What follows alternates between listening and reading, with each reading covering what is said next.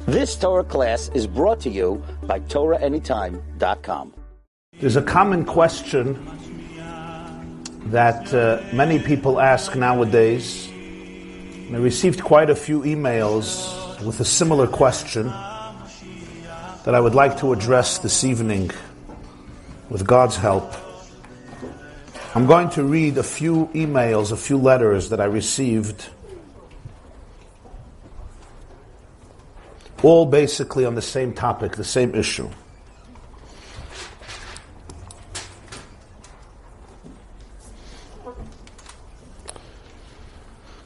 I find, this person writes, that many Jewish communities are becoming more and more radical, but they don't teach much about the meaning, the depth of Yiddishkeit, of Judaism. I live in a very Hasidic community, Hasidic community. I find from my experience that basically it's mostly about the outside much more than the inside. The chitzonius rather than the pnimius. I see a lot of my friends, I'm quoting this letter verbatim, word for word. I see a lot of my friends, they are fed up with the system all they do for Yiddishkeit is they dress up in the Hasidic uh, style so that they could cover up what's going in, what's going on inside. Inside, they do whatever they like. They don't believe in anything. Literally, they don't believe in anything. They're so cynical about the system, but they feel they have no choice but to live a life of a cover up for the sake of themselves and their families. Inside, they really don't experience themselves Jewish at all. They don't keep anything, they don't believe in anything besides what they have to show on the outside. Can the rabbi talk about this topic and explain maybe what Judaism is and what Hasidus is? I know Rabbi Jacobson, this topic may be too controversial for you, and you may be fearful to address it. But I'll be honest, I'm a young man. I have lots of young friends. I always encounter them. We speak about this very often. And really, I don't see anybody talking about it. Okay, another email, another letter. There's something strange I find happening today. A generation is growing up. I'm talking about my generation. I'm a young married man. I have five children. We know nothing about Judaism. Nothing. We know a lot of the laws, we know a lot of the customs. We understand nothing about its theology, its philosophy, what it represents, why we do anything. Certainly, when it comes to the world of Hasidus and Toras Hanister, we are completely clueless. Nobody ever educated us. And yet, the way I grew up, it seemed like in my home and in my shul, that all of Yiddishkeit depended on what type of clothes I wear. I have parents. They're nice people. They know nothing about what's going on in the hearts of their children. But if we're dressed the right way, then everything is perfect. If we're dressed the wrong way, it's a crisis. It seems to me that psychologically, this is the most meaningful trigger today in much of the Haredi religious and Hasidic world. I'm not sure how this happened and why so strongly. There are hundreds, I think maybe thousands, maybe tens of thousands, but I don't know of Jews who walk the streets, who live as Jews, very good Jews, but they deceive themselves and they deceive everybody around them. I know people who actually transgress some very serious biblical sins without a conscience, but they're fine because they look from, they look Hasidic. Is this what the Baal Shem Tov taught? I thought he wanted to bring in a little emotion, a little heart to Jews. Where did we arrive to? And how did this happen? Am I the only crazy one who speaks like this? Another person. I don't have questions on Emuna. I'm not so smart. okay, that's good. that's good. You're probably pretty smart if you could say that. Dumb people usually think they're smart. But I'm very confused about the world of Hasidus. I grew up with it, but I don't know who needs it. What is it? Is it like a new religion? Somebody asked me what it is to be Hasidic. I said, I don't know. We wear, we wear different clothes, we wear streimels, we have traditions, customs, we're very into shalashudas. I'm sorry, I'm sorry that I'm very ignorant. I just thought maybe you'll be able to address it. Another person writes as follows I come from a good family, but I'll tell you what happened to me and many lots of families, especially in Monsey and other communities. we weren't accepted in the community and in various institutions for our children because we did not fully comply to the traditions and standards that these communities and schools demand. Now, every school is entitled to its own standards. I have no issue with it. But I feel that there's a tragedy going on because there are really good people, and because they would not conform to all the standards, they were rejected and they dropped everything of Judaism. They don't, any, they, don't even know what is Judaism, what is Chassidus, what is tradition, what is culture. And the moment they say, they're told that because they don't do this, they're not part of the community, they just drop everything. Is this really how it should be? What does it mean to be a chassid? If you don't comply with all the chassidish rules, what is left of you? Are you a Gentile? Are you a Muslim? Are you still Jewish? If my wife drives, is she still Jewish? If I change the hat of my father, am I still Jewish? If I do something a little different than my parents, am I still Jewish or I become a guy? Tell me about the Hasidic masters. Were they all like this? Wow. Okay, I'm going to read another email, even though I could read another 30 emails, but I'm going to read one more. I live in a very religious community. I feel judged all day. Everybody is looking at me all day. Where do I, what do I do, what I don't do, how I look, how I don't look, if I come, if I don't come. Sometimes I'll wake up a little late Shabbos morning, and you know what? I won't come to shul. Because if I come late, it's like sepasnisht, it's not nice. If I stay home, I could lie and say I have the flu. It seems to me that looking good is much more important than being good. The judgmentalism is very, very profound. Wherever I go, it's very hard to find honest conversation. Could you really, could you talk about this? I live in a religious community. I live now, I grew up in a religious, I grew up now, I'm not living in a Hasidic community. They keep on quoting a lot of holy Hasidic masters. Were they all so judgmental as I find all the people around me being? I think these uh, emails give a little bit of a glimpse of what is at least on some people's minds and hearts. And I would like to address it, at least try to address some of it this evening. Of course, to read these emails, to read these letters, and to hear these sentiments, both verbally and in writing from people, is very sad.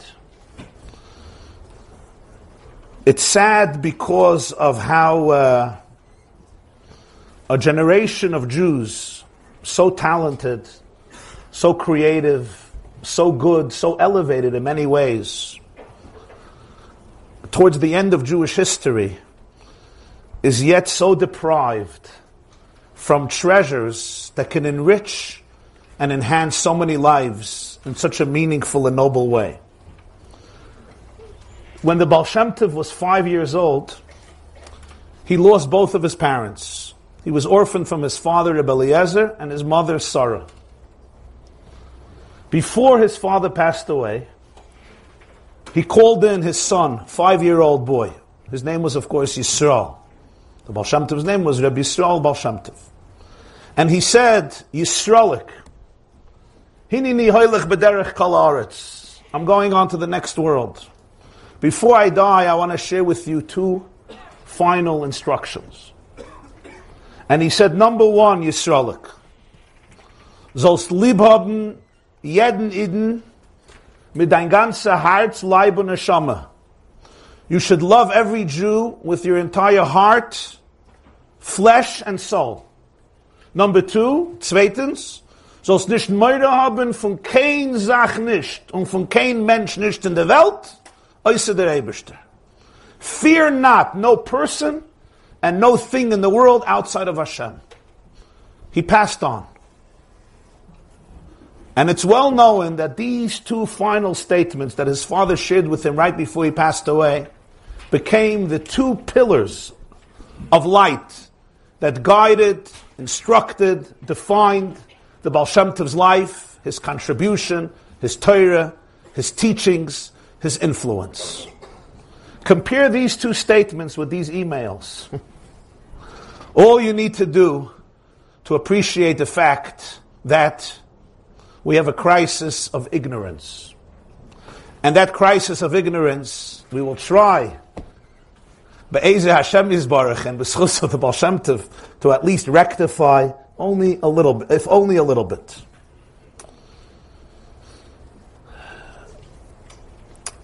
Now, when it comes to the practical questions here,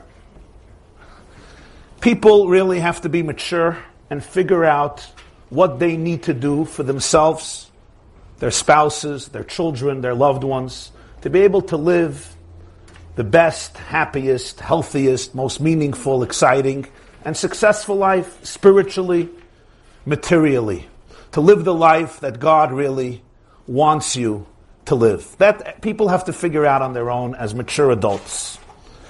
You have to figure out what you need for your home, what you need for your family, what you need for your husband, for your wife, for your children, for your well being, for your emotional health, and equally important for your relationship with your own soul and with your own God. There are many cultures today in the Jewish world.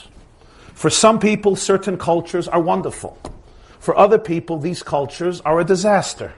You really have to figure out what works for you. Now, let's take an example like garments, clothes. Clothes are an important thing. Clothes are also valuable. In many communities, clothes are extremely important. They represent mesorah, they represent culture, they represent tradition. But we still have to understand that clothes, as important and significant as they are, are external. When clothes become more important than personality, creed, character, soul, mind, inner happiness, inner emotions, we have a serious problem. Clothes are important. Clothes are wonderful. Clothes are sometimes very holy. But clothes are clothes. Clothes are garments. They say there was a there was a Jew of Chelim. The Jews of Chelim were known for their stupidity. Really, they were known for their wisdom, and people were jealous. So they invented all these jokes about Jews of Chelim in Poland. I once was in Toronto for a Shabbos and I told a sto- started to say a story. I'm going to tell you a story of Chelim. So an old woman, she looked like 94 years old. She gets to this Rabbi Jacob, so before you begin, let me just tell you, I was born and raised in Chelim, in Poland, right? So I'm like, whoa, this was the first time Chelim was alive in front of my eyes. So I said, instead of me telling stories of Chelim, why don't you, Rebbitzin, share with us some stories of Chelim? And by the way, the Maharsha was a Rav in Chelim for nine years. she doesn't know the Maharsha, the great, one of the greatest commentators on the Gemara, Reb Shmuel Eliezer Edels. The Maharsha, everybody learns in the back of the Gemara, Chidusha Halachis, Chidusha Agadas Maharsha, he was a rabbi in Chelim for many years. So they say about, a story about a Jew from Chelim. He was traveling on a train, and he had to get off at a particular stop after a few hours, and it was night, so he wanted to go to sleep, so he asked the conductor, said, wake me up four o'clock in the morning, 15 minutes before the destination where I have to get off. Sure, of course. He takes off his clothes, puts it down in the corner, and he goes to sleep. The conductor wakes him up four o'clock in the morning. It's pitch dark. He didn't know that nearby, nearby, he saw nearby there was a Russian general earlier, and the Russian general also went to sleep. And he also took off his clothes. So four in the morning, it was so dark, instead of putting on his own clothes, he put on the clothes of the Russian general. Okay, he comes home to Chelim. He walks into his house, and his wife sees. Says, Chaim Yankel b's Gevara. You completely went crazy. He says, what's the problem? She says, look in the mirror. He takes a look in the mirror and he says, sees this beautifully uh, handsome, uh, dressed Russian general, and he says, I always knew that the conductors are fools. She says, what do you mean? He says, he woke up the general instead of me. it's a, it's an anecdote. But when this anecdote defines people's lives, it becomes tragic. Clothes are important. As I said, clothes are holy. In some traditions, they're very holy. But when they become and more important than who we are as people, as individuals, hoy, do we have a challenge. A yeshiva boy once told me, a 19 year old boy, he said, I was three years in a particular yeshiva. Every day I would come down with a yarmulke that has, you know, these uh, little pictures on them. What are they called? Uh, My Rosh Hashiva used to call it Yamulkas Mitzlomim. Uh, that was his approach. But uh, what do they call it? You know, Yamulkas with a with a name, with a this. Every day, every morning, the Mashgiach would send me back to the dormitory and say, we don't wear this yarmulke here. Every morning we had the same argument. He said, but the man didn't even know that for three years I didn't put on tefillin. He wouldn't even imagine. But if I would have put on that yarmulke, everything would have been perfect. That's what happens when people stop differentiating between pnimius and chitzonius, between the internal and the external. I was once at a bar mitzvah a few years ago, and I was surprised that the father of the bar mitzvah boy put on a type of Hasidic garment that he never wears. So I said, What happened? Very interesting. He says, My father called me up today, and he said, If you want me to come to this bar mitzvah, you have to wear this particular garment. If not, I won't come, your mother won't come, and I won't let any of your siblings, 13 siblings, I will not let any of your siblings come because I support them, and they all need me. I will not let anybody come. I said, wow, very interesting. So I put it on. What I. I want my father to be able to the mother bar mitzvah. So at the bar mitzvah, you know, my, I get paid for mixing into people's business, even when they don't ask me. So I went over to this, to this, uh, to the father, and I said, uh, Mazel tov, have a lot of nachas. I see uh, your son dressed up for this bar mitzvah beautifully, and the garment must be giving you a lot of pleasure, a lot of delight, huh? He says, amazing. In fact, I made a condition with him. If I want, he was proud of it. If he wants me to come to the bar mitzvah, this is what's needed. So I said, it's so interesting. Did you make a condition with him about his internal development? About his internal character? Do you know what's going on in his heart, in his mind? Do you know how much spiritual growth this young man experienced over the last two years? I know him quite intimately. He looked at me like I fell off from Mars. He says, head off mit deinen Narrischkeiten. Stop speaking nonsense. Now, as I said, certain garments in certain places are very, very sacred. But here there is a challenge. This is already a tragedy. When what he looks at his children is primarily at the garments, not at the heart. This, I think, needs, needs some uh, needs some rectification. And I would say generally, we live in a time where people deserve to be educated. The beauty of Yiddishkeit is everything is recorded. No rabbi, rebbe, tzaddik, rav, rosh yeshiva has the ability to invent things and just spring them out from his sleeve like in a circus. It doesn't work that way. Nobody has the ability to wake up one morning and say, you know, I decided today a new chumrah. I'm in a bad mood. Why don't we do a new chumrah? Everything is recorded. Every minig, every din, every halacha, we could trace back, see its evolution. Who, who introduced it? When? Why? Because we're the people of the book, Am HaSefer. We take back every single mitzvah. We go back. We see how it's in Shulchan Aruch, how it's in Tur, how it's in Rambam, how it's in the Rif, how it's in Talmud Bavli, how it's in the Mishnah, how it's in the Chumash, all the way back. How everything developed the Tanoim and the Amoraim and the Goy Rabbanim Svura and the Goyim and the Rishonim and the Achroinim, the Poiskim, the Achroinim, Achroinim, till today. A reason for it. Judaism wants everybody to be educated. You should know what's a Daraisa, what's a biblical commandment, what's a rabbinic commandment, what's a minhig, what's a custom, what's a tradition, what's culture, what's mishagas, what's shtick, which for some people shtick are fine. What's a chumrah? What's a hidur?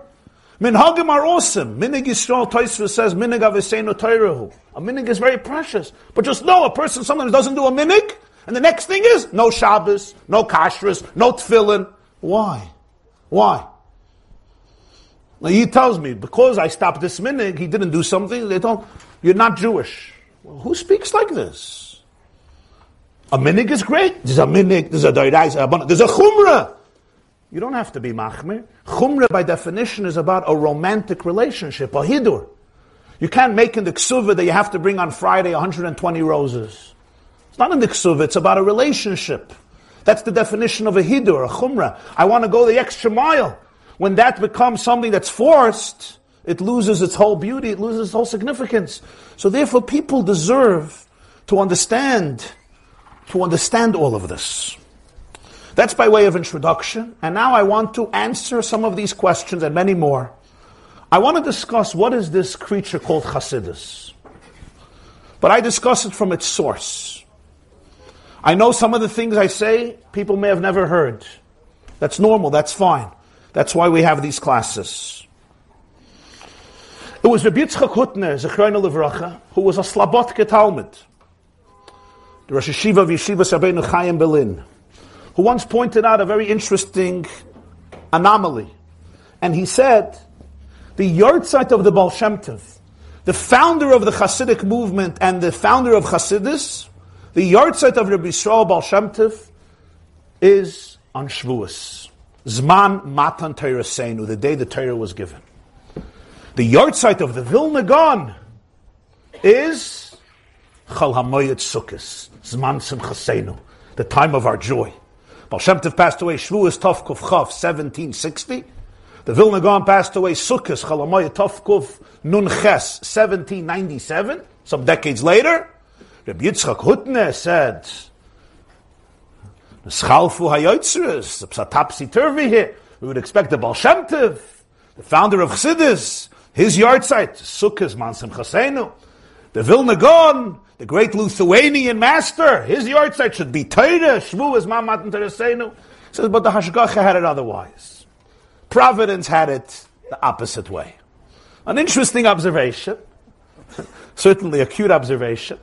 And I assume what he was trying to convey is that anybody who just thinks the Baal Shem Tov came to the world to tell Jews, start dancing, Come on, Abyssal Simcha, smile, dance, Alechayim, a tikkun, episa, uh, a dibuk chaverim, travel here, let's, let's push together by the tzaddik and enjoy ourselves, and in the middle have a lekach with a, with a toast, is completely clueless, justifiably, to what he was trying, he was trying to teach. The first thing you have to understand is, everybody has to understand this, I think, Chasidus is a part of Torah. It's part of what we call Toras Hanister, Pnimius HaTorah. Torah is divided into many, many parts, and different parts got revealed at different points of history. There was a time when there was only Chumash. Was a time there were Nevi'im, and then Ksuvim. Oops. A time there was Mishnayos, and then a time there was Gemara, Talmud Yerushalmi, and then a time there was Talmud Bavli. There was a time there was no Sifri Halacha, and then there was a time for Sifri Halacha. There was a time when Kabbalah was completely concealed and a time when it was revealed. And the same is true with Musar, and the same is true with philosophy, with, with Chkira, and the same is true with Sifrei Machshava, books of Ashkafa, the same is true with Chassidus.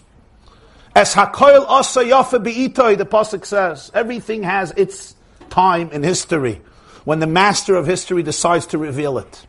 And in the 18th century, the Baal Shem Tov was born 1698, two years before 1700. Chai Elul Tafnun Ches, the Rebbeinu Shalom revealed through the Baal Shem Tov the teachings of what we call Chassidus. Like any part of Torah, it did not invent anything new. The Gemara says in Megillah, Yerushalmi says in Megillah, Kol Masha Talmud Vasik Asid Lechadesh Hakal Nitla. Anything that a student ever innovates in Torah was all given to Moshe on Sinai. Does this mean that every sefer you buy in the store and every chiddush in Torah Moshe Rabbeinu said? No. It means that Moshe Rabbeinu conveyed the principles, the paradigms upon which all development of Torah is based. All Torah is included and can be found in the teachings of Moshe Rabbeinu. The Gemara says in Tainus lekemidid It's always hinted to in Torah. The Yisaitis came from Moshe. What Hasidus did was not create Chalila, a new religion, or a new Torah, or new mitzvahs. What Chassidus tried to do was to reveal a deeper, more sophisticated, more profound dimension of Yiddishkeit. The Baal Shem Tov revealed it first through his presence, second through his teachings, and third through the students that he created, who then created many more students as the generations continued, both students through living communication and students through their writings. What did he try to teach? I would say, to sum it up, that the Baal Shem Tov really tried to give the Jewish people a new pair of glasses. That's what he tried to do. Simply a new pair of glasses. Brilin, mishkafayim. What type of new glasses? The reality remains the same. I'm not wearing glasses. Everybody in the room remains the same, but I just can't see anybody. I do see pink shirt. I see very blurry stuff. I put on glasses and suddenly I could see much, I could see things in more, with more nuance, with more detail, with more clarity. The Baal Shem Tov wanted to give the Jewish people a pair of glasses through which they could see reality from a particular perspective. As he once put it, we say in davening, Habeit mishamayim ure'eh. What does that mean? Look down from heaven and see. God is in heaven, He's not on earth. Maloi chalar. It says Habeit mishamayim ure'eh. Types the Baal Shem Tov, Habeit mishamayim ure'eh. Kukaf uns mit a. Habeit mishamayim means a heavenly look, a heavenly gaze. There's a gaze that is earthy, there's a gaze that is a shamayim dika gaze, a heavenly gaze. It's a way of looking at things from another perspective. At what did he want? We should look at a different perspective on everything. On Torah, on God, on yourself, on your spouse, on your children, on your friends, on another Jew, on another human being, at an animal, even at a, fr- at a frog, at a tree, at a bush, at a rock, at a river, on the entire world, and every phenomenon in the world, and every experience in your life. He gave a particular set of glasses. That's what Chassidus is. It's a set of glasses. Same reality, but it's about perspective. What did he try to show people through these glasses? To be able to see in everything and in everybody the infinite depth that exists in them, the godliness, the goodness, to show and see the Ein Sof, the essence of infinity that is in everybody and everything. In the Baal Shem Tov's world, he taught that if the doors of perception were cleansed, in other words, if we would clean up our glasses, everything would appear as is, part of infinity, part of Ein Sof. This, in a sentence, I think, at least to a significant degree, I'm not going to say completely at all, but to a significant degree, tells us something about these glasses. But I want to now break it down. And I, uh, I broke it down into uh, eight points, eight teachings that I want to go through. I could discuss 70 teachings, 1,000 teachings, but I try to do general principles. They don't exhaust the principles, but I think they at least uh, give us a taste, a flavor. And for everything, there's 10, 20, 30, 40 sources, which a few I will specify. But I try to compress it in order to have a mu'at hamachzikas to really to be able to convey a message. And I think this will address many of the sentiments and the questions that were conveyed. The first thing that the Baal Shem Tov insisted, and I say insisted, this doesn't mean he invented it. He revealed it. He emphasized it. He showed how you could see it everywhere in Torah. Wherever you looked, he said, there it is, there it is, there it is. He saw it in every Taisvus, in every Rambam, in every Gemara, in every Pasuk Chumash. And that is that God loves you in the most extreme, powerful, infinite way. God loves you unconditionally. And there's nothing that can ever alter that love. No mistake in the world that you can do that will alter that love. As the Baal Shem Tov used to say, the Eberste hat lieb jeder mer viatato na mama haben liba ben yachid, was is neulad nusam. He would speak in Yiddish, of course. Hashem loves every Jew more than a father and a mother who suffered their whole life without children. And finally, when they were old, like Avram and Sarah, they were blessed with a child. Who can describe the love of such a mother to her child? The love of any mother to any child, but such a love to such a child. And the Baal Shem Tov said, this infinitely is inferior to the love of Hashem to every Jew. The Zohar says in Parsha Shmois that if a Jew would know how much God loves him, the Zohar says we would run after him faster and with more might than a lioness runs after her prey. You ever saw a lioness run after her prey? You don't want to get in between. Hakfirim shoyagim latoref ulavakish. The kfirim, the young lions are roaring, they're hungry. And the mother goes out to get some food for herself, and of course the king, who gets to eat first, and, uh, and the cubs, the cubs. He says, if you would know how much he loves you, you would run much, much, much faster than that, with much more greatness. The Zohar says. We say in davening, Avas Oilam Ahaftanu, or Ava Rabba Ahaftanu. The Maharal says in the Sivis Oilam, he says, Ava Rabba, that Ashkenazim say, is what, how strong the love is, how powerful, how titanic. Rabba, endless. Avas Oilam means it's eternal. It never ever ceases. It can't stop. The last Navi of the Jewish people, you know the last Navi was? The last Navi of the Jewish people is Malachi. The last prophet, the last Sefer of Tanakh is Malachi. How does Malachi open up his book? This is right before the era of Nevuah stops. What's his final message? Malachi opens up Malachi, everybody knows. Ahafti eschem omar Hashem. I love you. Or as the Zohar puts it, Reb Shimon says, Anan b'chavivusa talya milsa. For us, Judaism is completely and absolutely about chavivusa, about love, about affection. The Baal Shem Tov felt that this every Jew must know 24 hours a day. Doesn't mean I don't make mistakes. It doesn't mean I don't have to fix my mistakes, but it means that the love is absolutely unconditional. Just like a healthy mother does not alter her love to her child, even if he disappoints her, even if he makes mistakes, even if he makes serious mistakes, the love is there. There may be disagreements, but the love is there. A healthy father and mother always love their child. I know there are many dysfunctional families and situations of abuse, but I'm talking about a healthy and wholesome mother and father who are in touch with the natural instincts of parents. The love doesn't change. The Baal Shem Tov once said, it says there's a pasuk in Shir Hashirim, powerful pasuk. Mi yitencha ka'achli yoinik jdeimi emtsa'acha b'chutz eshakacha gam lo yavuzili. I wish you would be for me like a brother who nursed together with me from our mother, so that when I see you in the street and I kiss you, nobody will make fun of me. Says the Baal Shem Tov, a beautiful interpretation. He says, a brother meets a brother in the street, get a kush, right? You give a kush. Hey, he kissed, he kissed in the street. Nobody says it.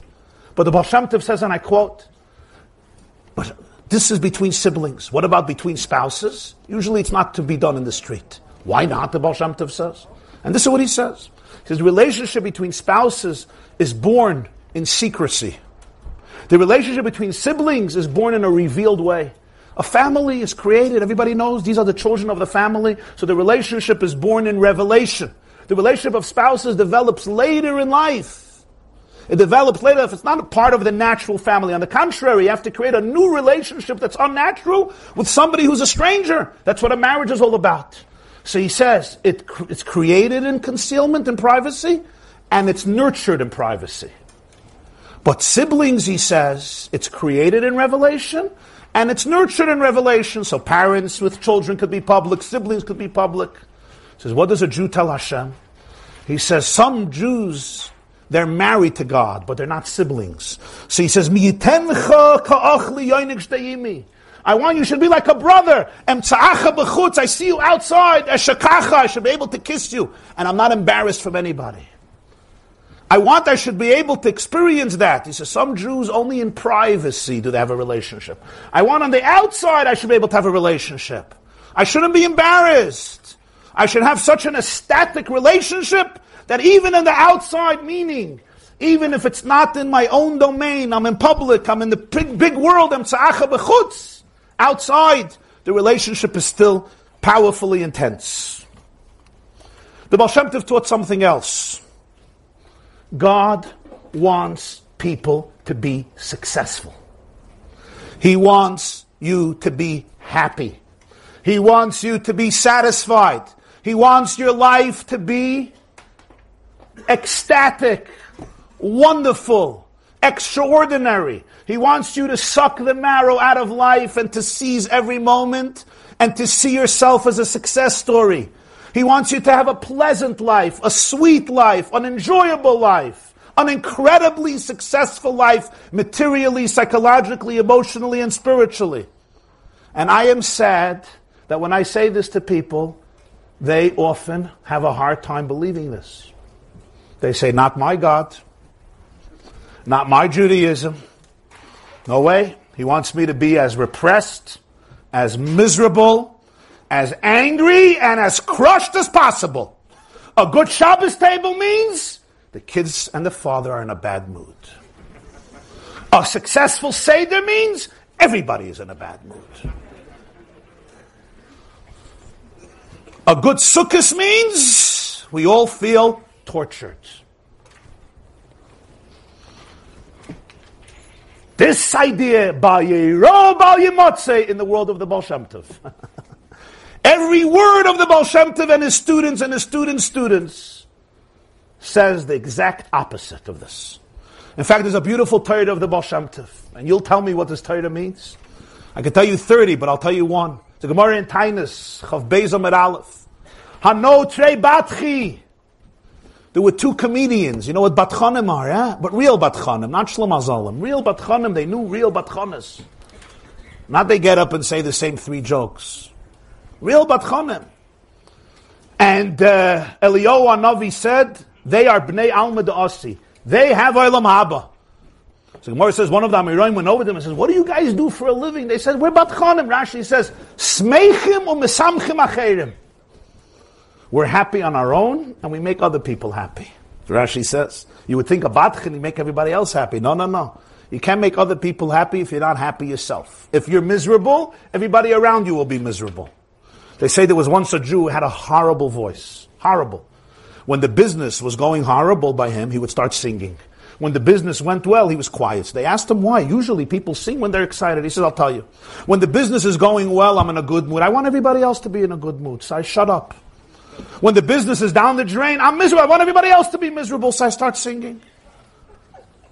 A woman once came over to me after a shir and she said, My children are miserable. Could you give me advice how to make them happy? I told her you can't make your children happy. Doesn't work. You can only make yourself happy. And if you're full of happiness and you exude happiness, so then the people around you become happy. She said to me these words She says, I'm already a lost case. I want my kids to be happy. I said, I'll tell you what you will accomplish. You will accomplish to instill in your children the feeling that they are lost cases, but they want their children to be happy.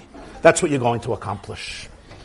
It's always, we do it for the next generation. Somebody says, when does that stop, right? We never do it for ourselves, for the kinder, for the Eineklach, for the Elichi. When does it stop? When, when, when, when does it stop? It doesn't work that way. what is inside of you, you could communicate to others. I'm fine.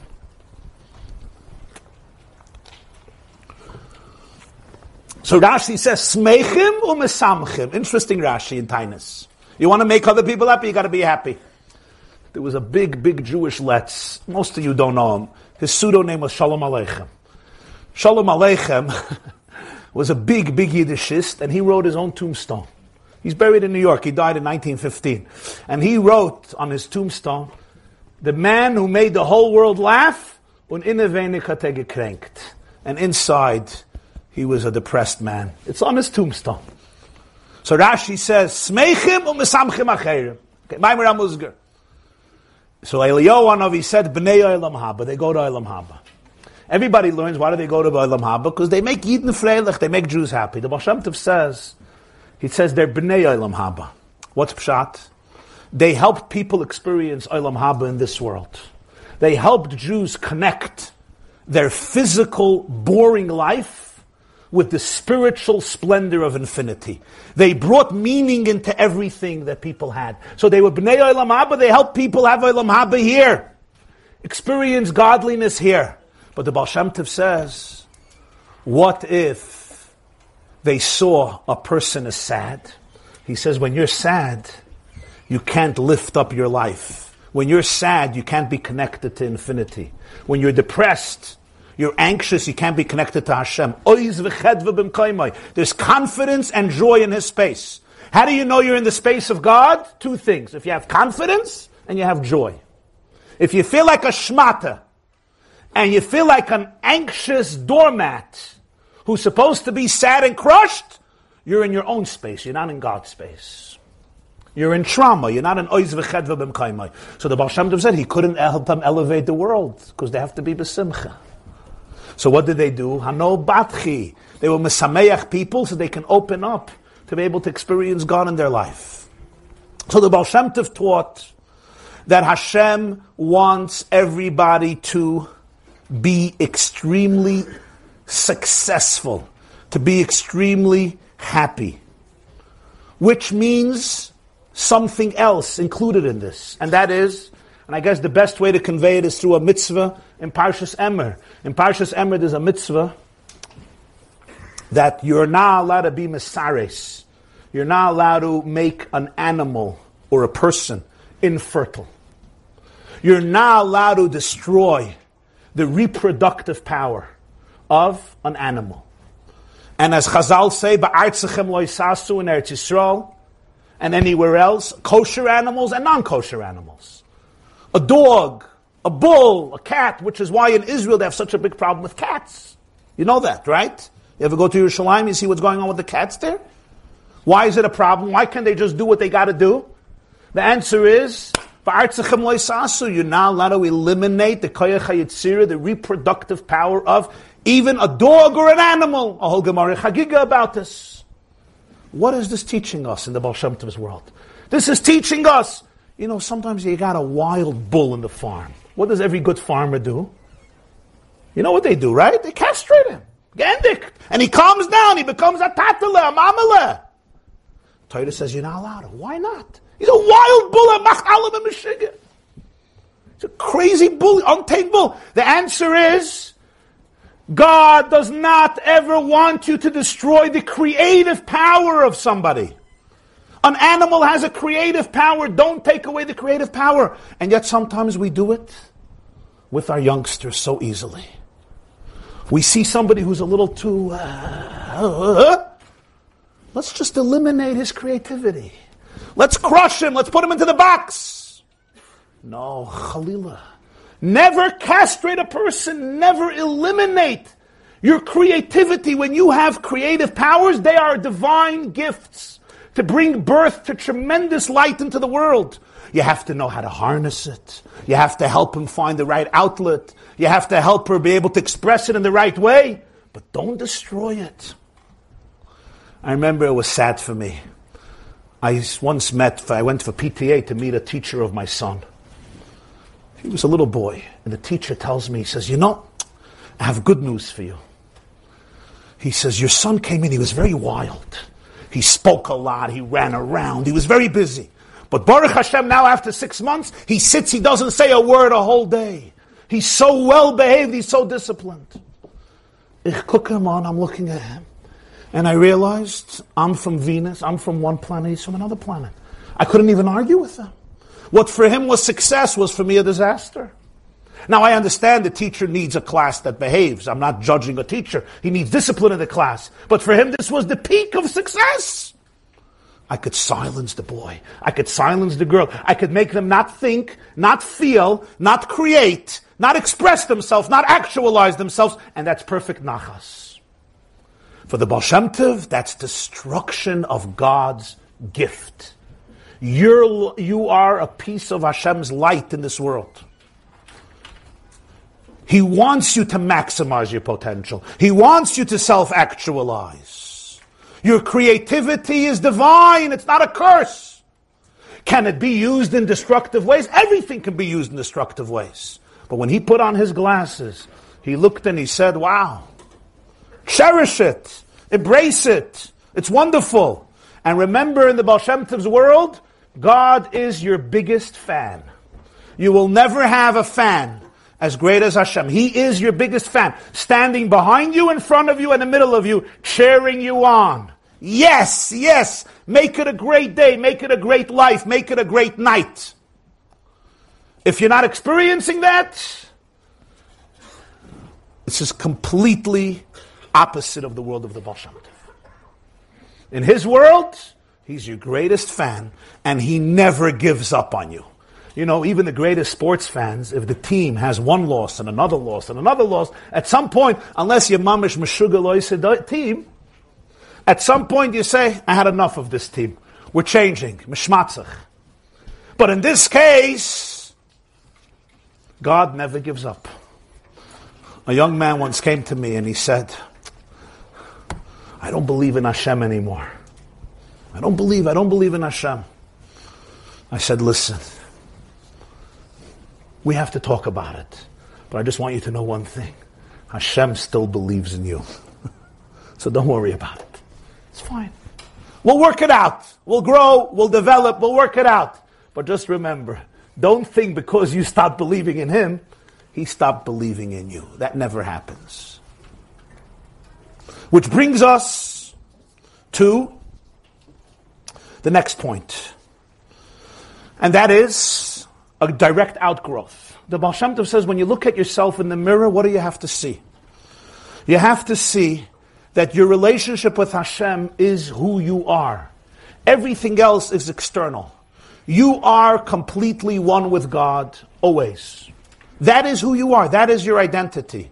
You're completely one with Him. No separation. Your neshama is a chelik mal, and even the body by the Baal Shem Tov is seen as sacred. This was very interesting.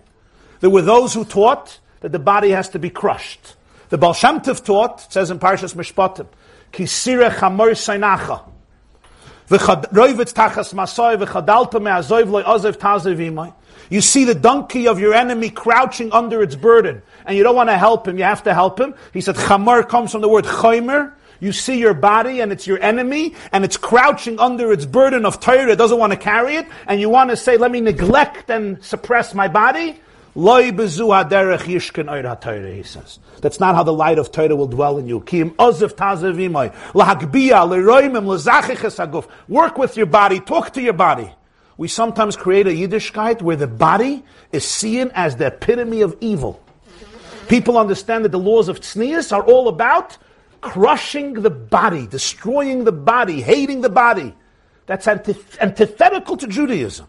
Certainly antithetical to all of Judaism in the Baal Shem Tov's world. So the body and the soul are one. They're the greatest partners. The body has the deepest divine potential. Gufa de Lohin Kadisha, it says in Zohar. The Tanya says, Ata v'chartanu uvana v'charta goes on the body. The body was chosen by Hashem because the soul didn't have to be chosen. The, cho- the soul is l'chatchila something else. If you're going to buy a house and there's a car and you say, oh, I chose the house instead of the car, you don't have to choose a house instead of a car. If you want a house, you buy a house. You want a car, you buy a car. If God wants a Jewish soul, He chooses a Jewish soul. There's no, there's no two to choose from. The goof He chose. The body He chose. The goof. So that's why the Baal Shem Chassidus taught. Don't neglect your body. Don't harass your body. Don't despise your body. Work with the body. Success in Judaism doesn't only mean the mind, although we're taught that way. Success in Judaism means the mind, the soul, and the body as equal partners. It says Mashiach is going to come riding on a donkey. Why not a BMW? A lot of people who are smaller than Mashiach come in BMWs. Nobody will be able to give Mashiach a BMW. They're going to send him on a donkey. Most of the people won't even go. Das is a Rebbe a donkey, an ezel. It's a nice car. But in the teachings of the Baal Shem Tov, based on the Maharal, Chamor comes from the word Chaimer, physical, material. The light of Mashiach is going to be revealed on the donkey, through the donkey, in the body, through the body, in the physical world, in the material world. It's not separated. It's not detached. Everything is part of the divine.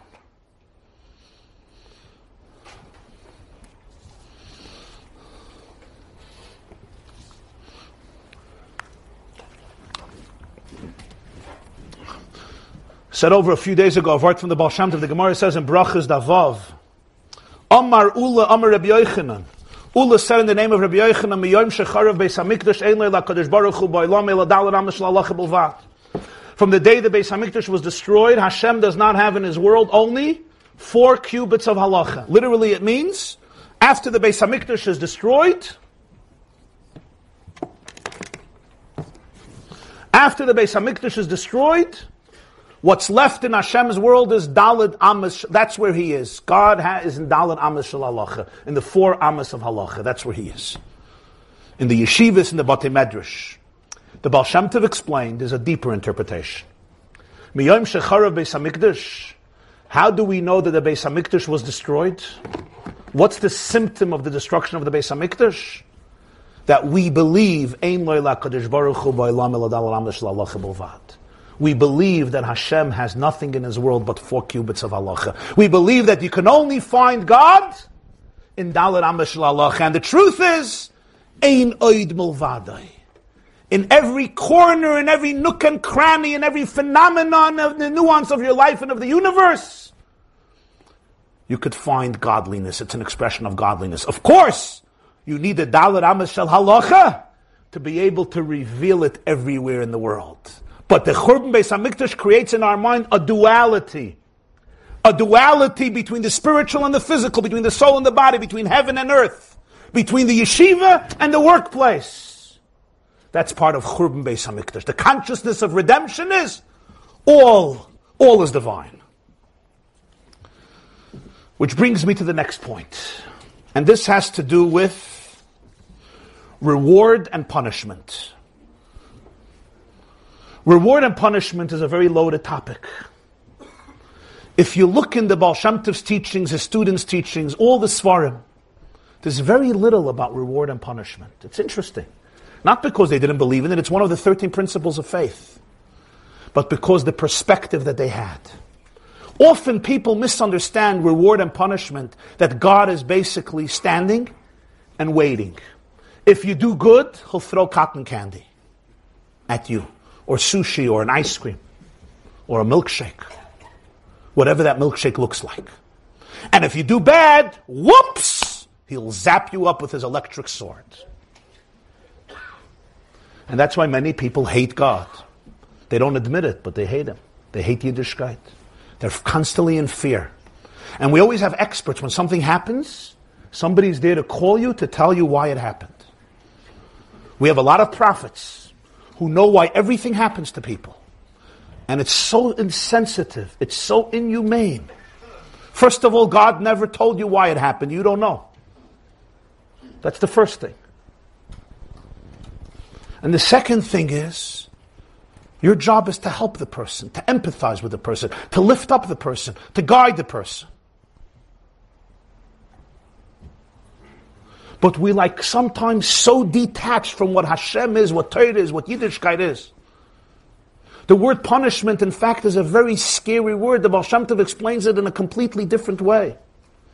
The idea of reward and punishment is not God is trying to get you and He's going to zap you if you do the wrong thing. It would be like a mother telling her three year old, you know, I'm going to zap you. I can't wait till I get revenge. Really? Why would you want to punish somebody you love unconditionally? The entire concept of punishment really means something else. What it means is it's basically a concept of, as I once gave a metaphor, of therapy. If somebody has a lot of stuff inside of them and they sit down with a therapist and the therapist gets them to talk about it, it's painful. But you know why it's painful? Because they're spitting out toxicity and poison that's in them. The neshama, the soul, and the body are so beautiful. But when you have to do a cleansing, it's painful, but the only reason is in order to be able to make you shine the way you are capable of shining. There's no punishment outside of absolute relationship and love. You don't have to be afraid and scared of somebody who hates you. Ever. It's all about the human being and the soul reaching its ultimate and greatest potential in absolute love. Do we always understand everything? No. There's much of life we don't understand. We're very ignorant.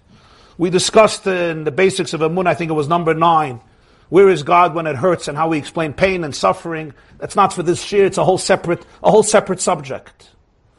But the Baal Shem Tov taught it's about a relationship. The greatest reward of the mitzvah is the mitzvah. the greatest punishment of the Aveira is not a punishment, it's the sin itself. It's the betrayal of the relationship. Which now brings us to another point. And that is, in the Baal Shem world, in the world of Chassidus, every reality and situation a person is in, God is speaking to him through that reality and that situation. Sometimes Hashem speaks to you through light. Sometimes he speaks to you through darkness. Sometimes through revelation, sometimes through concealment. Sometimes through an easy day and sometimes through a challenging day. But every single moment is a moment of connection. And you have to be able to see it that way. They tell a story that with the two brothers, the Rebbe Reb Melech and the Rebbe Reb Zish, the Noyam Elimelech, Rebbe Elimelech of Lezhensk, and his brother Reb Zusha of Anipoli. They were brothers and they traveled. They would go around and travel from city to city before they became famous. They wouldn't stay in one city for more than one night. It was called Golos. They wandered in their own exile. And one day somebody informed upon them they ended up in a prison cell. The prison cell it was packed with people. The conditions were horrible. There was not even a bathroom. Instead of a bathroom, you'll forgive me, there was a pail, a bucket in the corner, and that's what the people used. They slept through the night if they could sleep. In the morning, the Rebbe Reb Melech is crying. So the Zisha of Anipoli, the Helik Rebbe Reb Zisha says, why are you crying? He says, how can I not cry? You could smell what's going on here in the cell. You can understand what it smelled like with that pail in the corner that everybody used for their physical needs, for their evacuation. You're not allowed to daven in such a place. So Reb Zisha says, why are you crying?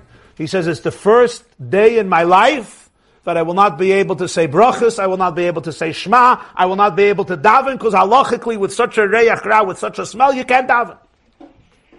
So I'm crying. So the Bzusha says, so you won't daven. Why are you crying? You won't. He says, how can I not daven? For me, davening is the moment in the morning when I connect to my inner core, when I connect to my inner soul, when I connect to the inner core of reality, to Hashem. That's the moment I align myself with my true higher self. I'm going to be missing it this day, missing this today. And my whole day is going to be fragmented, splintered, disaligned. So the Rebbe of Zisha tells the Rebbe of Melech says, he says to him, why? Who says you can't have dvekus and Ein Sof today? Who says you can't connect with truth today? The Zelbe Eberste was hat geheißen davenen. Hat geheißen nicht davenen. As me daven nicht, ist euch a mitzvah. Euch rotzen Hashem. He said, the same God who wants you to daven every day, today, Shulchan Aruch, he says you shouldn't daven.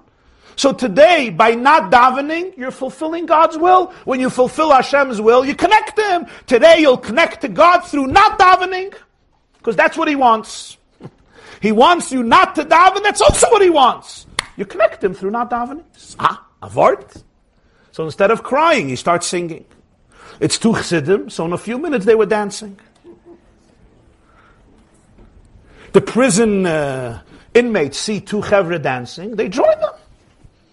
They talk to them, they join them. Within a few minutes, he had Purim and Simchas Torah in the cell. The prison warden hears a commotion. He runs in and he sees 40 chevra, metans, kazatskis. They're dancing away in such joy and jubilation and ecstasy. He's astounded and he's furious. He calls over one of the Gentiles. He says, L'simcha mazu We didn't quote this pasuk in Koheles. What's this great joy? The man points to the two Jews inside the circle and he says, they're guilty. As always, the Jews instigated this behavior and they're responsible. He says, why are they dancing? What's so exciting about this place? The man says, I don't know. He says, you tell me right now or I'll put you in solitary confinement for a week. Why are they dancing? What's making them happy? And the man points to the bucket in the corner. The prison warden says, Could you explain to me how that bucket can make anybody excited? He says, It's a good question, but I'll just tell you what they told us. They explained to us that as a result of that bucket, they developed a new type of relationship with their God. There was a pre bucket relationship and a post bucket relationship. And as a result of this bucket, a whole new consciousness expansiveness entered into their mind and they have a whole different relationship and they're very excited about it. He says, Really? He says, Yeah. He says, I will teach these Jews a lesson. He picks up the bucket and he throws it out of the room. Reb Zusha turns to the Rebbe Melech and he says, Melech, jetzt kannst du davening. My brother, Melech, now you can start davening. You can put on tefillin and start davening. Bucket is out. But the story has a very profound message. In the world of the Baal Shem Tov, you're always in a relationship. Sometimes God wants you to daven, and sometimes Hashem wants you not to daven. Sometimes I want your wholesome luchas, and sometimes I want your broken luchas. But you're always connected. You're always in a relationship. You're never separated. The Baal Shem Tov asks a question. I just love the question It's Savasa Rivosh. He says, if the purpose of life is dvekus with Ein Soif, oneness, he says, how is it that so much of our life we spend in the Beis Hakisi in the bathroom, and you can't be one? Just the question is so rich. And what's his answer? He says, why, why do people have to go to a bathroom, to a Beis HaKavod? The answer is because the way God created the body, it's always doing avodas habirurim. The body is always separating the good from the bad, the nutritious from the from the refuse, from the psilus, from the sediment. That's what our body does.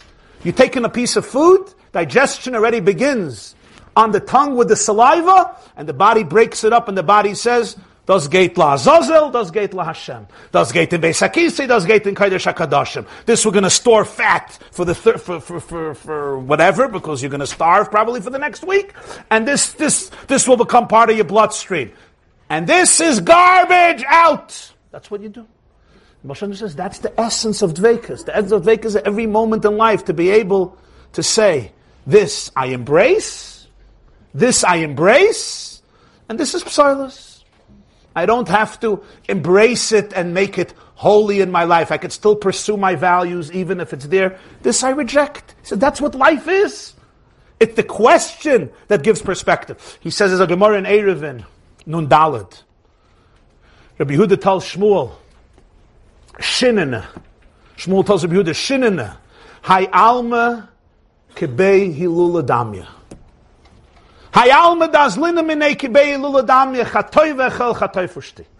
This world that we live in is like a wedding. Grab and eat, grab and drink. So Jews do the second half. What's the meaning? This world is like a wedding. What's like a wedding? Why don't you tell me this world is like a banana? This world is like a bar mitzvah. Why a wedding? So the Baal Shem Tov says as follows. A wedding is a very interesting experience. There's a lot going on at a wedding. And people come to a wedding. You have the music, you have the clothes, you have the flowers, you have the bar, you have the sushi bar, you have the Viennese table, you have the schmuggers board, you have the caterer, you have the mechutonim, you have the Mesader Kiddushin, you have the Rav, you have the Edis, you have the guy who gets bracha achrita, you have the guy who doesn't talk to you because he didn't get bracha achrita. It's all going on at a wedding at the same time, and everybody's busy. The photographer is upset, and this one is anxious, and this gown didn't work out, and this hat didn't work out, and the Streimel doesn't look at the Bekesha, doesn't look at the Batchin, does the stupid jokes, etc. And the fork is on the left side instead of the right side, and the singer is horrible. Crisis mode and you'll ask somebody, how was the wedding? And say, ooh, the food was unbelievable. The dancing gewaldig, the batchen moiridik, the mitzvah dance as horrible as can be. This was great, this was awesome, the kala, the choset, moiridik. Baal Shem Tov says they weren't at the wedding. they weren't at the wedding.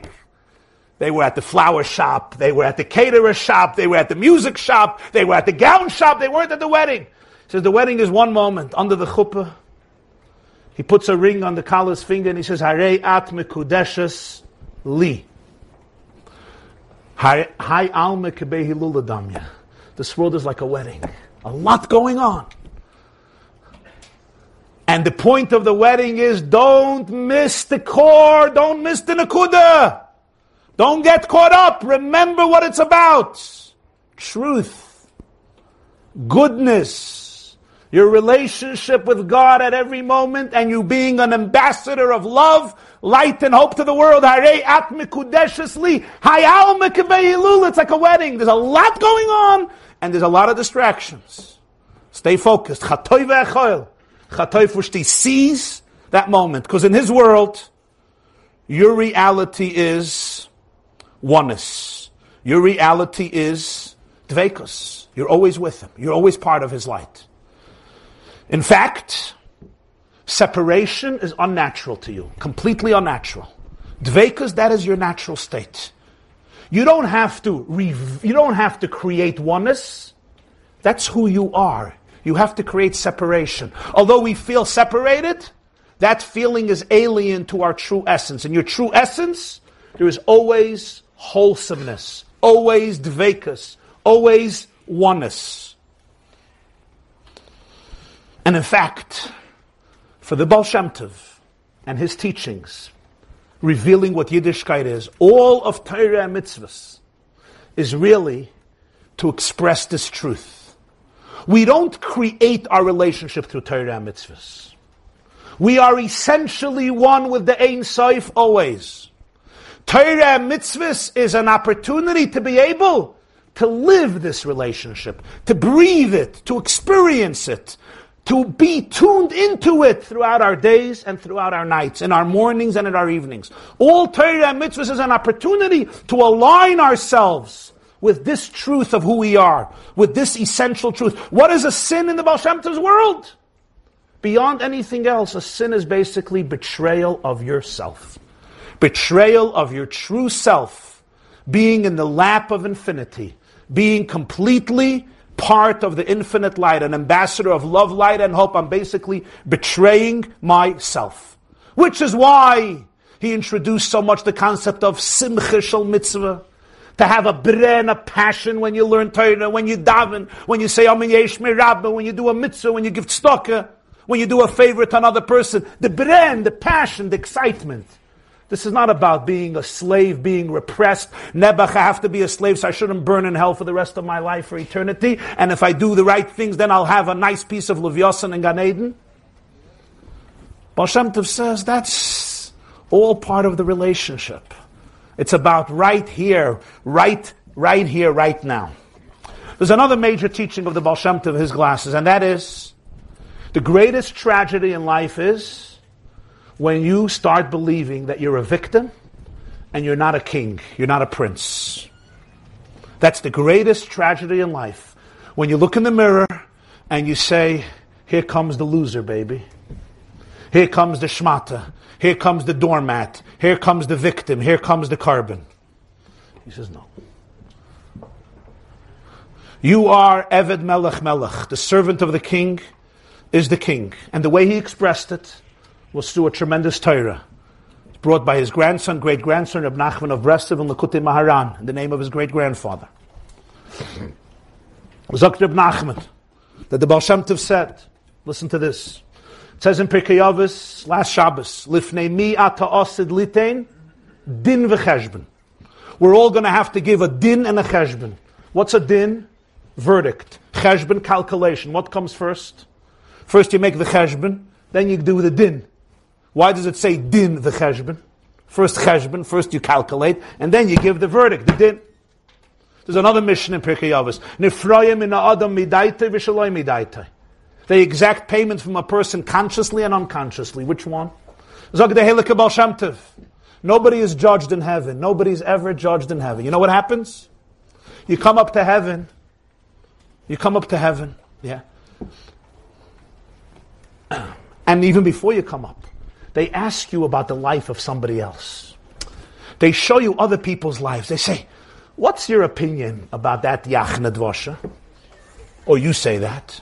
What's your opinion about him, about her, about this one, that one? And you know, we have opinions about everybody. Our whole life, every day we get to judge people from morning to night. Our neighbors, our we always judge, we can judge. So we say this, this, this. What's your opinion? Baal says you finish. He says, so what's your opinion? What should be done with this? You give opinions. Then they print out a database of everything you did. They said, oh, it happens to be that everything you spoke about by somebody else, we have by you also. So whatever you said should be done to them. Will be done to you. That's pshat din v'cheshbon. First is the din, then is the cheshbon. First you give the verdict on somebody else, then they make the cheshbon with you. That's Prat Nefrayim and Adam Midaita Vishalai Midaita.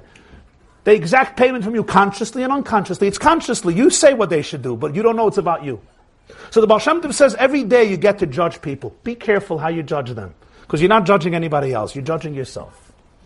Be careful how you judge people. It may not be exactly the same story, but there's something similar in your life. Be careful how you judge people. They say when you point a finger at somebody, you're pointing at that moment three fingers at yourself. But what is the Baal Shem Tov really saying now? Reb Nachman says beautifully that that's why when David did the story with Bathsheba, when he took Bathsheba from Uriah and he sent Uriah to war and he died, what happened? Nasan Hanavi came to visit David HaMelech. You don't learn Tanakh, right? You know the story. The women probably know the story. You skip that. okay. So, Nasan Hanavi comes to see David HaMelech. And what does he say? He said, I want to tell you a story. There was a wealthy man who had everything. There was a poor man who had one sheep. And a guest came to the wealthy man. He needed a meal, so the wealthy man stole the sheep from the poor man to give the guest food, and the poor man was left with nothing. What should happen to this person? He says, he should die. Such cruelty. So what did Nasan Hanavi say? Ata ha'ish. You're the man. Uriah Hachit, he had nothing, a Hittite. He had one, a Basheva, he had his wife. You're a king, you have everything, you had to steal his sheep. David HaMelech said two words, Chatasi Lashem. I sinned. That's what made David David. Shaul did not survive as a king, David survived as a king. Why did Nasan Hanavi have to do this whole story? Just come over to David and say, Look what you did. So he says, the Baal Shem Tov explains, because everybody has to judge themselves. He asked David, what should be the verdict? And David gave the verdict, and then he said, that's you. Why is that so important? The answer, my friends, is this. Open your hearts. What the Baal Shem Tov was trying to say is, nobody can control the destiny of a Jewish soul. Not even Bezdin Shalmaila, not even Malach Michal Gavriel, the whole Pamal Shalmaila Kavayochel Hashem. Nobody can send you anywhere.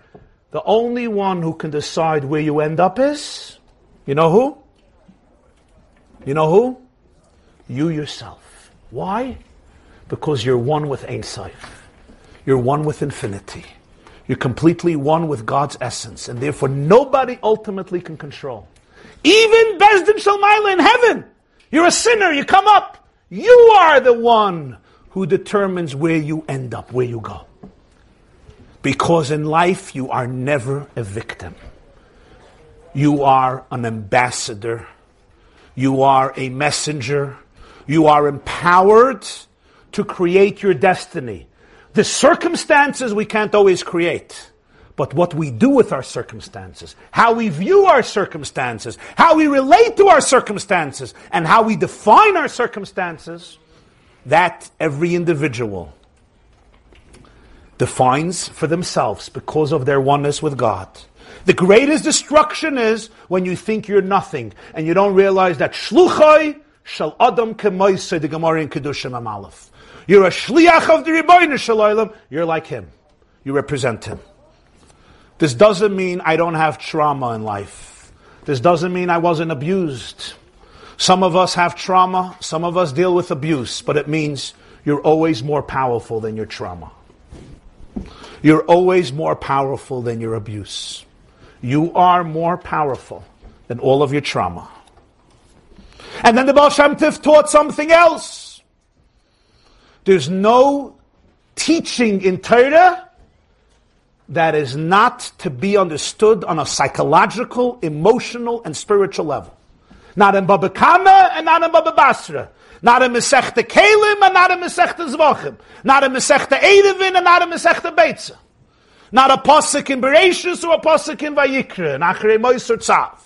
Every halacha, every mitzvah could be understood concretely, physically, metaphysically and emotions. There's a whole sugya in sukkah.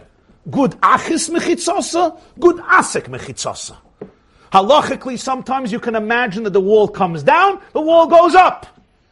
It's a very strange halacha. There's no wall, but you can imagine that it comes down, you can imagine that it goes up. You have a sukkah that's 10 tvachim, it doesn't reach the schach, no problem. Good asik mechitzas.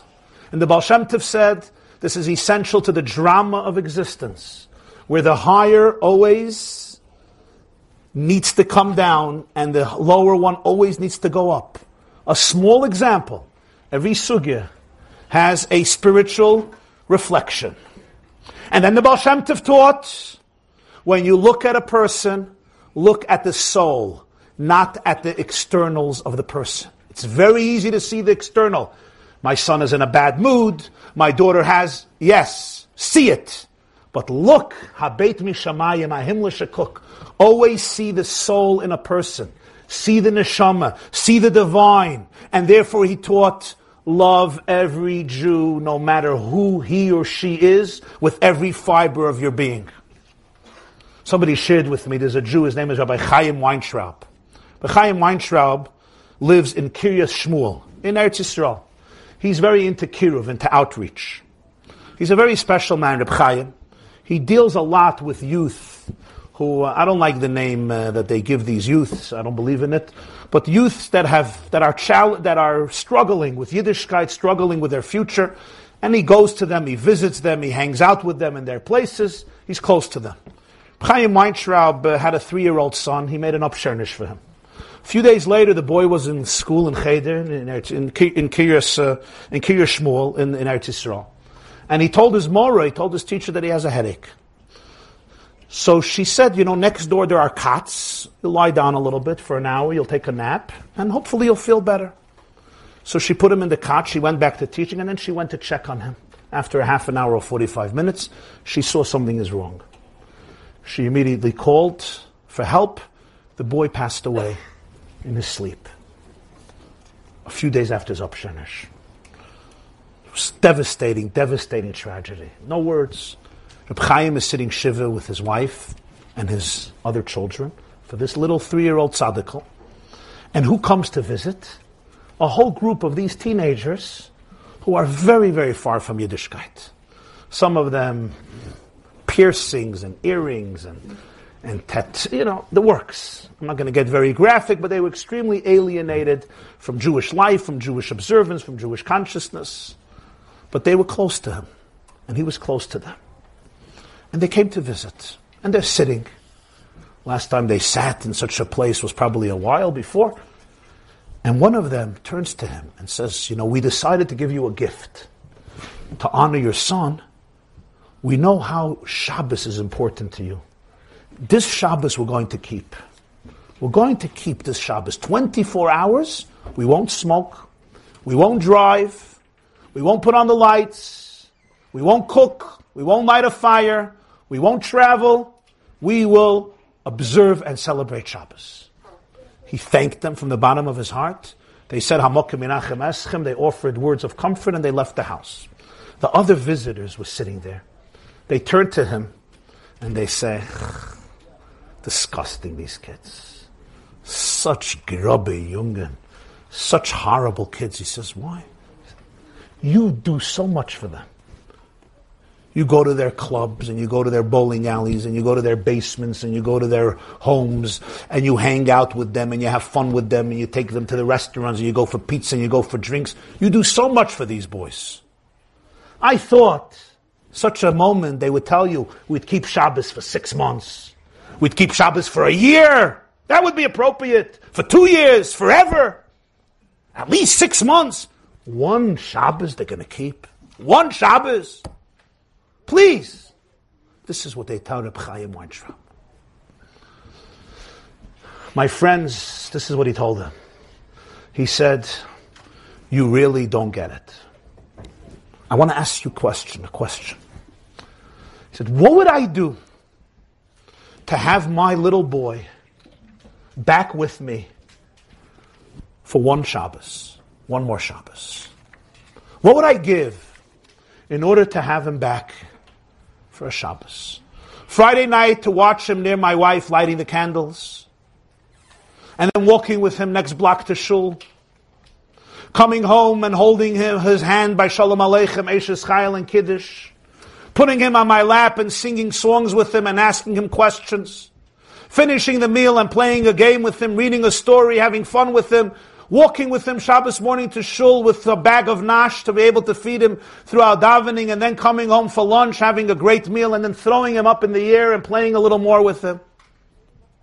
What would I give in order to have this boy for one more Shabbos in my house? How much money do you think I would pay? They looked at him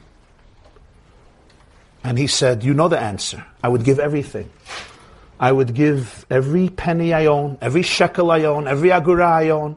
I would take off my jacket, my suit, my clothes, sell my house, sell my car, give up everything just to have my boy for one Shabbos for 24 hours again in this world. Do you understand, guys? They said, Of course. He said, Now look at this. This Shabbos, the Ribbono Shel Olam is going to have eight of his children with him a whole Shabbos. A whole Shabbos he's going to have eight of his children with him, celebrating with him, observing with him, enjoying with him. Do you think this is a small thing? Why are you underestimating it? Why are you dismissing it? This is a perspective. This is a perspective of somebody who understands what a Jew is, what a relationship with a Jew is, what a soul is, what God is. Is a person who gets it, who understands. You have to be able to see the souls in people.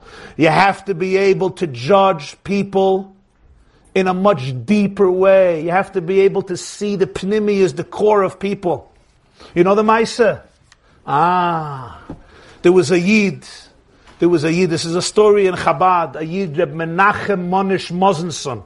He was a chassid of the Rashab, the fifth Lubavitcher Rebbe, the Rebbe Rashab. A big diamond merchant, a big Talmid Chacham, and a big Ovid Hashem, a serious chassid.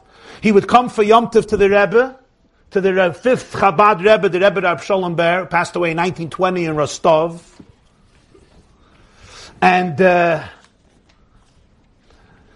he would bring him his best diamond once a year, the best diamond that he should be able to use for tzedakah, whatever he wanted to use it. He would bring him the most expensive, dazzling diamond for the Rebbe to sell and give for tzedakah, whatever he needed it for.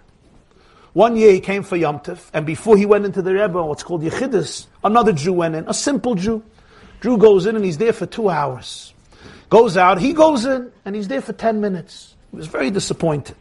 And after Yom Tov, he went in with his diamonds, and a chassid is supposed to be open with a Rebbe. The definition of a relationship with a chassid and a Rebbe is complete openness.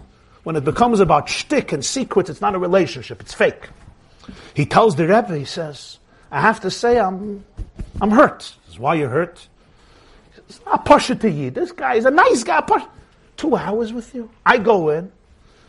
You know, I'm a prominent guy. Ten minutes. I don't understand. The Rebbe didn't answer. The Lubavitcher Rebbe did not answer. Okay. He moved on. He says, no, Weizmer. Reb Monyi says, Weizmer the Dementen, show me the diamonds of this year. So he takes out and he points and he says, This is the beauty. This is the beauty. Das gibich dem Rebbe. This is the beauty. So the Rebbe takes the stone, starts looking, a hair, a hin, a hair. I don't see the great beauty. I think that one is much nicer. Says, what are you comparing? This goes for 25,000 ruble. That goes barely for 10 ruble. What are you comparing? He says, He's explaining once, twice. Says, I don't see. He says, Rebbe, can I be honest with you? He says, Avada. He says, Rebbe, is that a Rebbe? Is that nicht Maven of the Menten? A Rebbe you are! On diamonds, you're not an expert, you're not a connoisseur. Leave it up to me. I'm telling you it's the best. He looks at him and he says, Unaf neshamas darf man euch sein am And when it comes to neshamas, you also have to be an expert. If for a diamond you have to be an expert, for a soul you have to be an expert. This doesn't mean that the person I'm looking at doesn't didn't make mistakes and is not having challenges and didn't fall. But look at a soul. See souls, talk to souls, communicate to souls, believe in souls. It's a whole different picture when you talk to souls.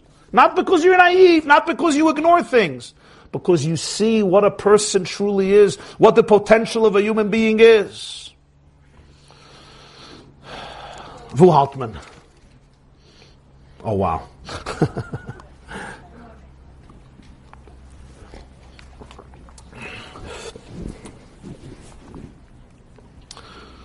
okay, so I have to cut this a little short. I'm going to say three points very swiftly and conclude.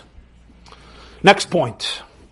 The Baal Shem Tov taught an incredible teaching, all part of the same glasses, and that is challenges, skeletons, demons. Anybody knows what these things are? All these things are not mistakes in your life that prove to you that you're a failure. They're all part of your incredible journey to fulfill your mission in this world. And the greatest Torah of that is the Meor Einayim, Reb Nachum Chernobyl in the name of the Baal Shem Tov. The Pasuk says, Ubikashtem mishames Hashem You will search from there, where you have been sent to. You will search for Hashem, you'll find him. What's misham? The great mistake of people is, what do most people tell themselves? Tomorrow, when I become a mensch, I'll be an Erlichid, I'll be a good Jew. Next year, in two years, in three years, now, I'm a mess. I'm in the abyss. You know what's happening in my mind tonight? You know what I'm doing right after this class? You don't want to know. You know what I did last Shabbos? You know what I did last night? Wherever you are in the world, that's where God is waiting for you. Avodas Hashem is not about copying another person. We spoke last time about individuality. It's not about a certain model. Wherever you are with all of your issues, with all of your challenges, that's exactly where you are capable of finding the meaning you need in your life. The Meor Einayim says in Vayishlach, the Gemara says in Yoma, Haboli Tame Poischenloi. What does that mean? Somebody who comes to contaminate himself, they open the doors for him. Hashem doesn't stop you. You know what the Moira says? When you're about to contaminate yourself, you're experiencing an addiction, a thought, a feeling, an emotion, an urge. You're about to contaminate yourself. That's the moment, that's the experience through which you can enter into the doors of Ruach HaKodesh. You can enter and become one with God. Really? Why? The answer is this thought that just came into you, that wants to derail you from everything holy, everything moral, everything sacred. This is an opportunity for you to achieve your mission in life by subduing it, confronting it, dismissing it, transforming it. Don't get depressed and say, Oi, what is my mind up to? What is my heart up to? This is your moment. Some of us have difficult struggles emotionally, physically, spiritually, financially, morally, psychologically. Some deep stuff. We look at ourselves and we see ourselves as victims, as losers, as alienated. No, poischin This is your Pesach. This is your opening to greatness. This is your path to the Ribbono Shel Olam. It's not my path, but it's your path. Because everybody has a different path. Don't compare two people's paths. The richness of it, the glory of it, Nobody is detached. Nobody is divorced. Nobody is alienated. The Degel Machane Ephraim, the grandson of the Baal Shem Tov, explains in Shmois what happens. Moshe is looking at a burning bush, right? It's not being consumed. He wants to know why. What does Hashem say? Take your shoes off your feet because you're standing on holy soil.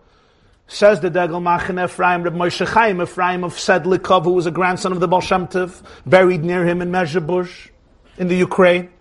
Zog Machane Ephraim that what? The first vision of Moshe is a Jew is standing and he's davening. And he wants to get on fire. He's a good Jew. He wants to get on fire. The man is the tree. Other mates are He's on fire. The tree is not being consumed. You know why? Because there are machshavas zaris. There are alien thoughts in him that don't stop disturbing him. They keep on coming in every day.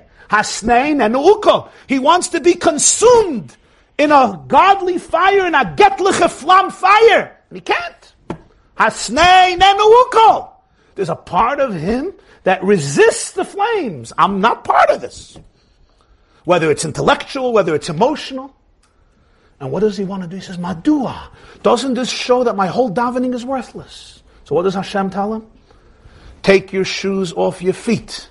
The place upon which you're standing is sacred soil. The essence of Torah Baal Shem is you don't find holiness somewhere else. You know where you find holiness? Everybody in this room or anywhere around the world, watching or listening an hour later, finds themselves in a certain place. Physically, geographically, emotionally, mentally.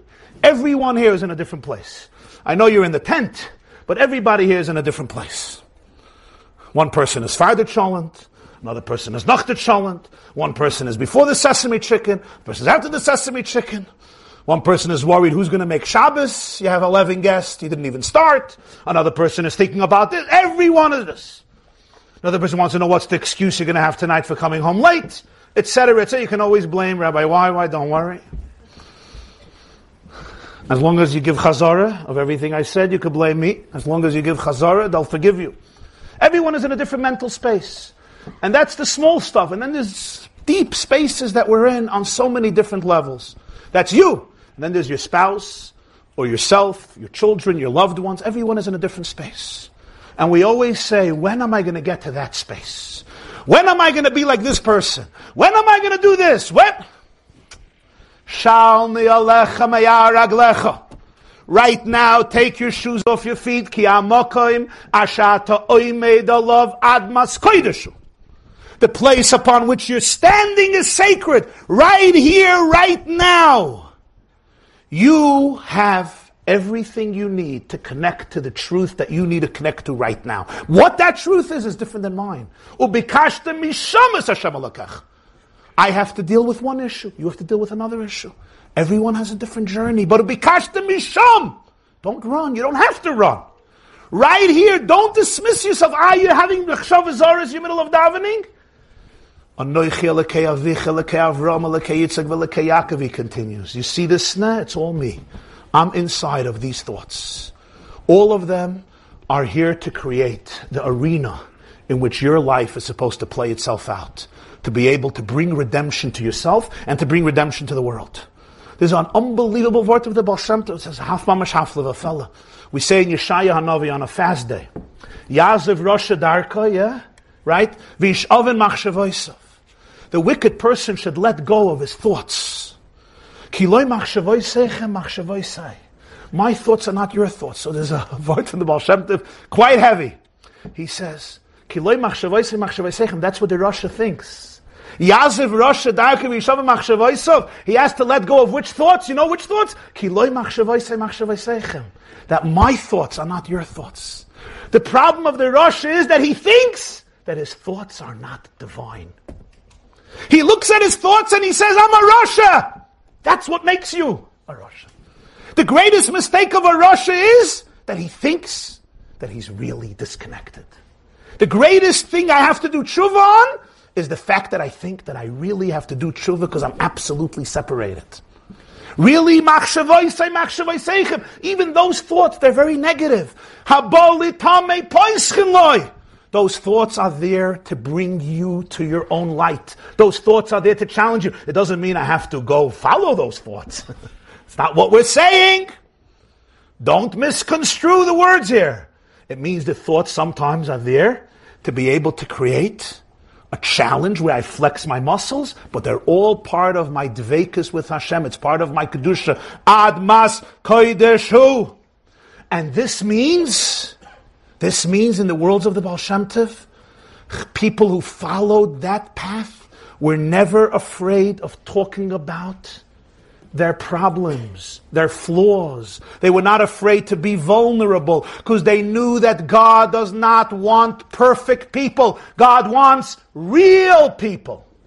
God is not looking for holy people to do holy things. He's looking for unholy people to do holy things. You're unholy? Awesome. Nisava Kadosh Baruch Hu In the lowly world, he wanted to have the Shekhinah dwelling, not in the spiritual Alps of Switzerland in Olam Haba. There you have trillions, sextillions of malachim, kaddish, kaddish, kaddish. It's the person down here, the imperfect person. So that's why. Never afraid of being vulnerable, of being honest, of being real, of being authentic. You don't have to be afraid, not of your trauma, not of your flaws, not of your mistakes. I don't have to be afraid. There's a core that could never be destroyed. Nothing will ever destroy it. On the contrary, he wants people who are real, who are authentic. That's why in the world of the Baal Shem Tov, there was such a focus on a concept called Dibuk Chaverim, Gdoyle Legime, the Farbrengen, where people would come together for what purpose? Hundreds of years before the 12 step program. People don't realize the 12 step program was invented by the Baal Shem Tov. It wasn't a 12 step program, it was a 613 step program. But that's what he invented. People think today you sit in a group and everybody's open. They're like, wow, we never had this by us. It's a tragedy we never had it by us because we are often alienated from our own teachings. That's what they did. They were open. They spoke to each other openly. When you, people didn't judge each other, they weren't busy eating up somebody else. I wasn't living in your throat, you weren't living in my throat. On the contrary, you celebrate people's journeys. You help people grow together. It's an atmosphere of oneness, but for this you have to put on his glasses. And you have to learn how to make these glasses and how to put on the glasses and then clean the glasses every day. Every day.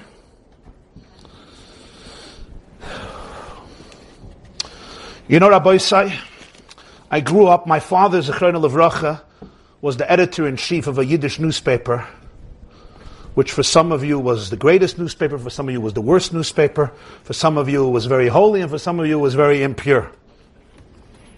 So I grew up with that as well. It's part of my trauma. So, uh,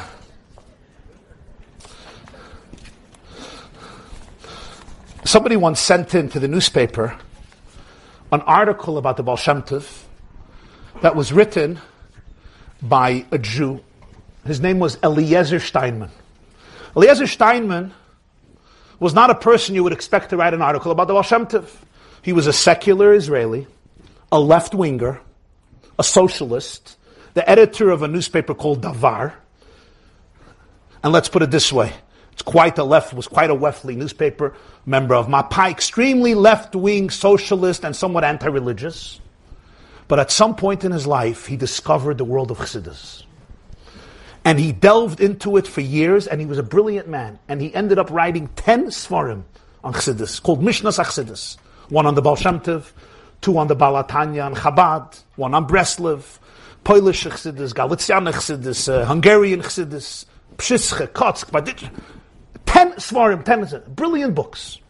But somebody sent into the paper an article that he wrote in Yiddish once about the Baal two articles.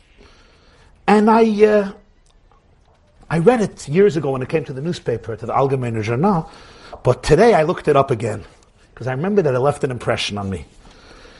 And I felt that I have to read to you a few paragraphs from his article.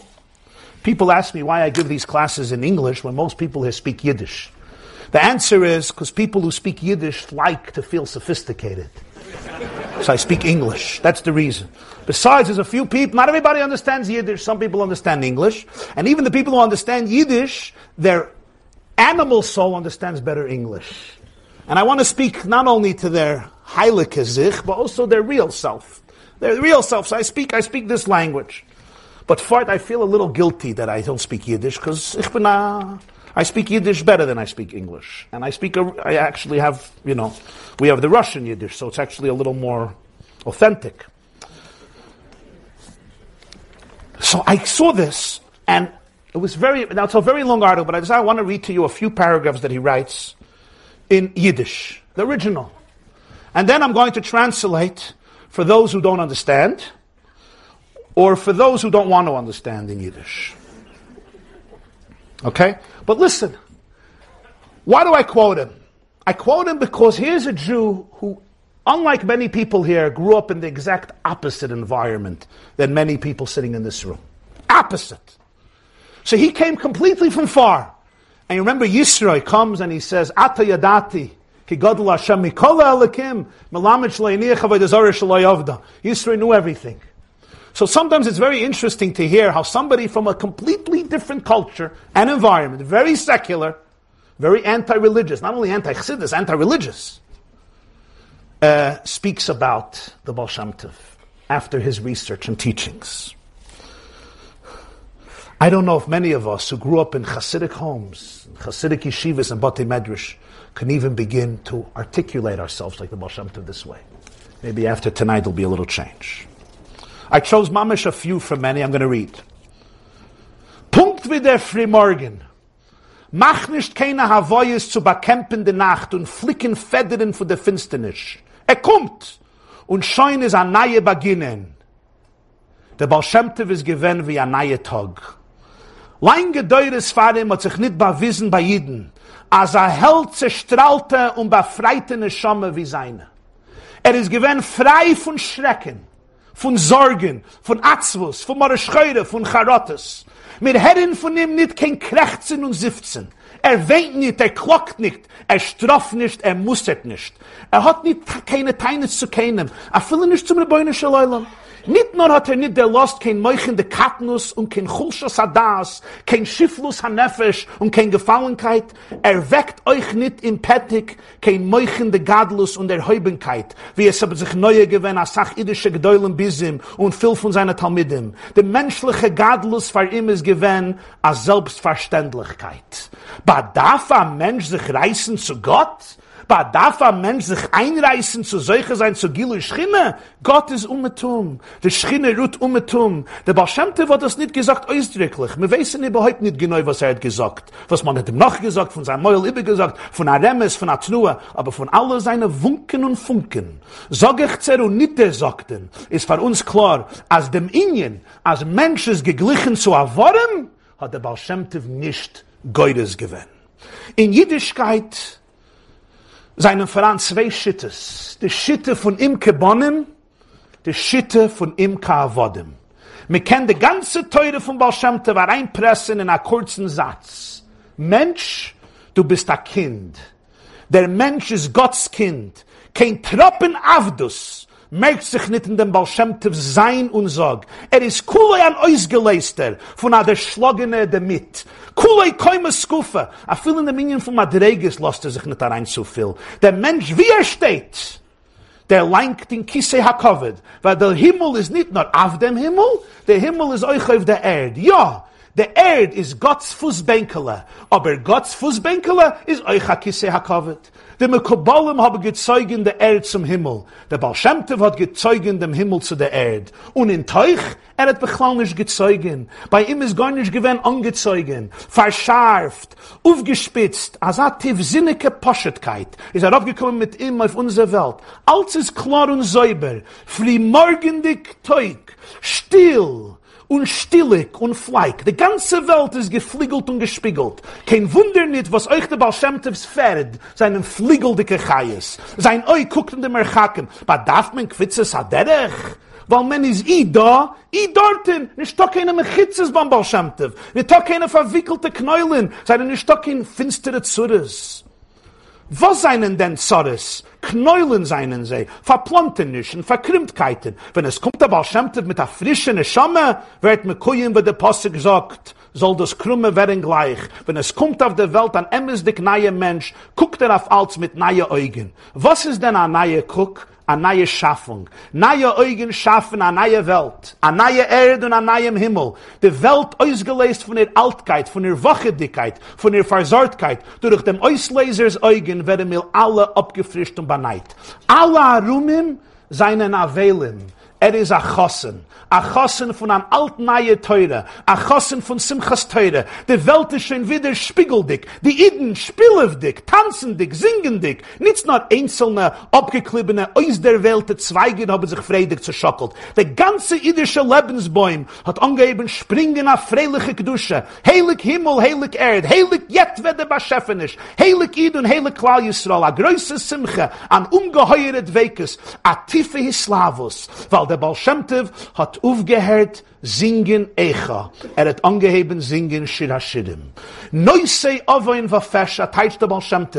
Er hebt auf de Sind. Neusei Ovoin. Er hebt auf. Er hebt sich zu der Madrege von Gdusha. Sur meira va sei Toiv meint, abkehren von dem Schlechten, va sei Toiv und verwandeln des Schlechts in Guts. Kein Sach in der Welt, tarnisch gehen verleuden. Achosid dit nit Gott, kedei reinzukommen in Ganeden. a choset von Baal Shem Tov dient nicht Gott, kedei zu reinkommen in Ganeden. Er dient Gott und das ist schon Ganeden. Er barkommt jene Welt auf der Welt. Er ist ibe glücklich und wohl ist zu ihm, weil es ist glück und wohl zu sein Ayid. Zu sein ist a glück, zu leben auf Gottes Welt. Chassidus hat uns gelernt, zuerst mit Wattel sein dem eigenen Jesch, kedei sich hereingissen in dem hecheren Jesch. in dem Yesha Amiti, in Gott. Bemeile zu blitzig euch der eigene Yesh. Zadik hatoma yifrach. A zadik zu wachsig wie a Tetelbäum. Das hat gesagt der Baal Alle Heichen ruhen euch in die Tollen. Und euch jeder Toll ist himmelheuch. Weil der Schien ist umetum. Schweben alle tiefste Tiffen in der höchste Heichen.